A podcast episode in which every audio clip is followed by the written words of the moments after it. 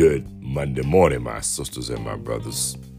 Today is January 9th, 2023.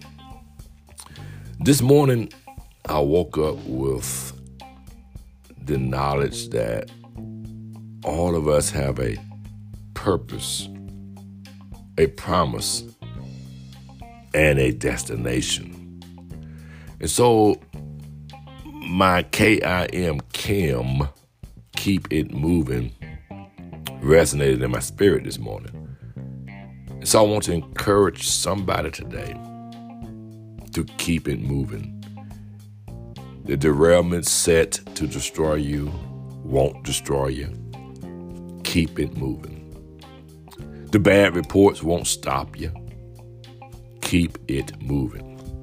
Part of our keeping it moving has to do with the promise keeper the one that promised never to leave us nor forsake us.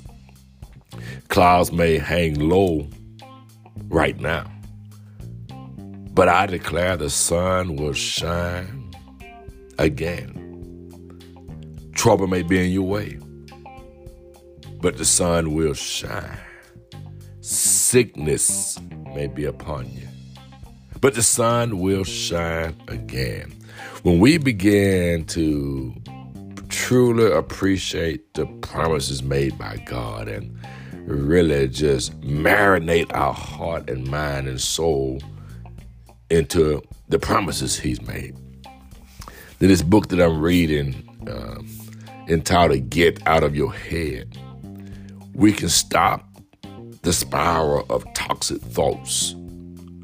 So you ask yourself, are your thoughts holding you captive? I'll never be good enough. Other people have better lives than I do. God couldn't really love me. And so, as we navigate and get rid of thoughts that really are what I call self sabotaging thoughts about ourselves, uh, and begin to say that I am somebody, God made me.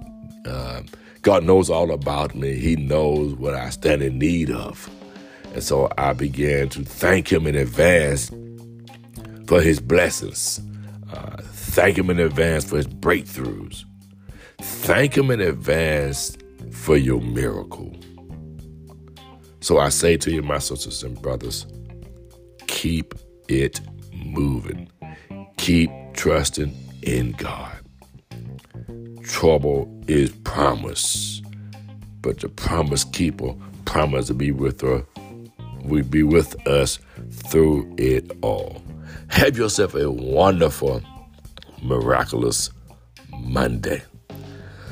And remember our slogan for 2023 D A Y S, days.